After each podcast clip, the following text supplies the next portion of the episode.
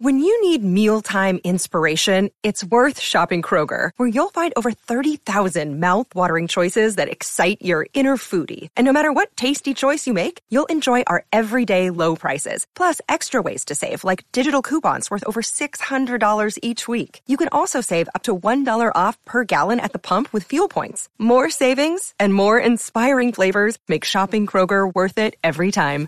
Kroger, fresh for everyone. Fuel restrictions apply. Let's get into this real quick. Um, hmm.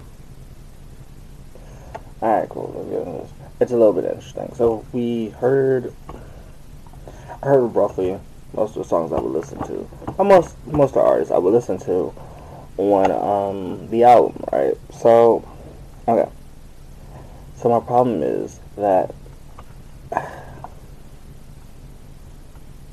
I want to say Greece, right? And it, it, it was it was an okay track, but it wasn't a Drake track. Like you could hear it, but it was like he was trying to be like the Weeknd and party, and it wasn't like genuine Drake. Like he was trying to go back to R and B and rapping, and it just wasn't there on that Greece track with him and DJ Khaled.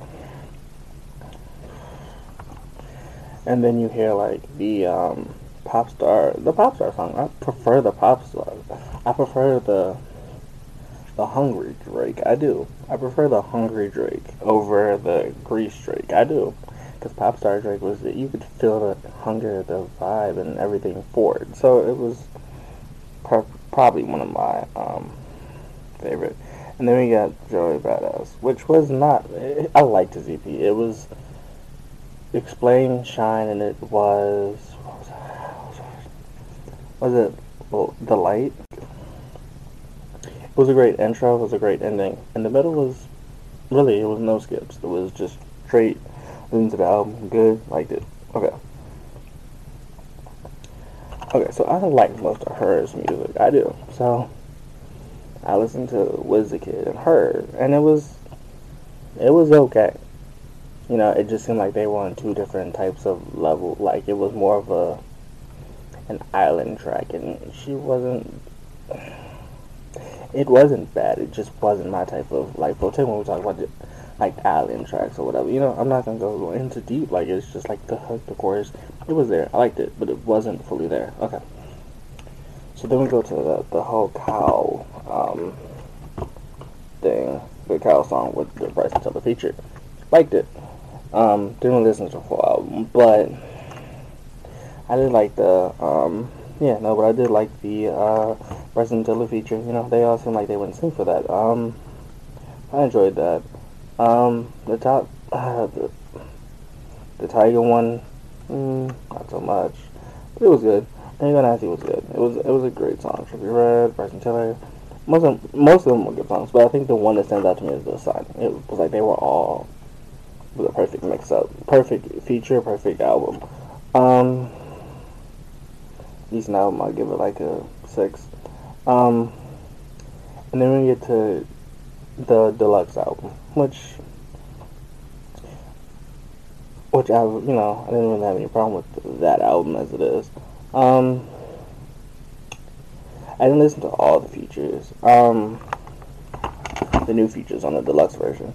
I did like the uh, the BS remix. The BS the BS remix was it was great. I liked it. Um, it was very upbeat singer going at each other. It, it was it was great. I liked it. Um, above beyond, I loved that and the piano. I, I loved it both. It was just like a vibe you could feel. It wasn't something like, oh my god, how do we beat this or how do we do that? They tried to smoke one. Not a few, not a huge fan of. It, it was great, but it reminded me of Not You on the um the dark what was it, dark tapes that Drake put out when him and Chris Brown background vocals. That's basically what that felt like to me. Um, that's basically what that felt like to me. So the Wiz Khalifa one, I liked it. It was uh, a steady pace, a nice vibe. You had to like listen to like Wiz Khalifa kind of hop back in the studio and just kind of vibe with it. And it was just like, it was like ten. It was like ten. What was it?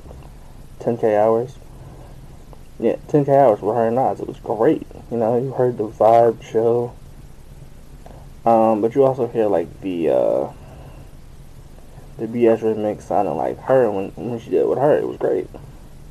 It just wasn't, you know, because it did, what was that song? On her album, was it Your, something, Euro Change, something like that? It was a great song. I like both of them together on albums like that. So the BS remix was great to me. Um, 2020, summer 2020 was already on the album. Magic Hour was already on the album. Lightning and Thunder was the album. Review. Yeah, most of these were already on the album. I think most of them were on the album already to begin with. Um, I think I will end that there, but we have one more thing I have to mention before we end that, which is great. Um, so overall, okay, so overall we listened to, I'll give my top three. My top three, my top four. Um, I have to go with I'm gonna go give Kyle that Bryson Tiller that Bryson Tiller feature probably the highest I'm gonna give it because that's that was great. It was great. Listen, listen to it again. It's great. Um, the Wire was great too. By uh, by the way, but that came out earlier. It was so. Um, the Greek track. Let me phrase that. The Greek, the group track after hearing the leaks and stuff, which I didn't really get hyped off of the leaks anyway, but I think hearing it officially being out is just like, uh, it could have been done better. I don't know if it was the producing, I don't know if it was the mixing, but I feel like it was like missing something. But he was trying to be like R&B rapper, and it, it just I just was not feeling that. Um, but overall, I liked most of these. Um, as I said, it would go the lights, shine, from the Joey Badass a light up EP. I like that. And then we gotta go give it to Wiz Khalifa for Done Again. And then the the night album released for me on the 17th. But also I have some other stuff to get to. But we'll get to that later. Um,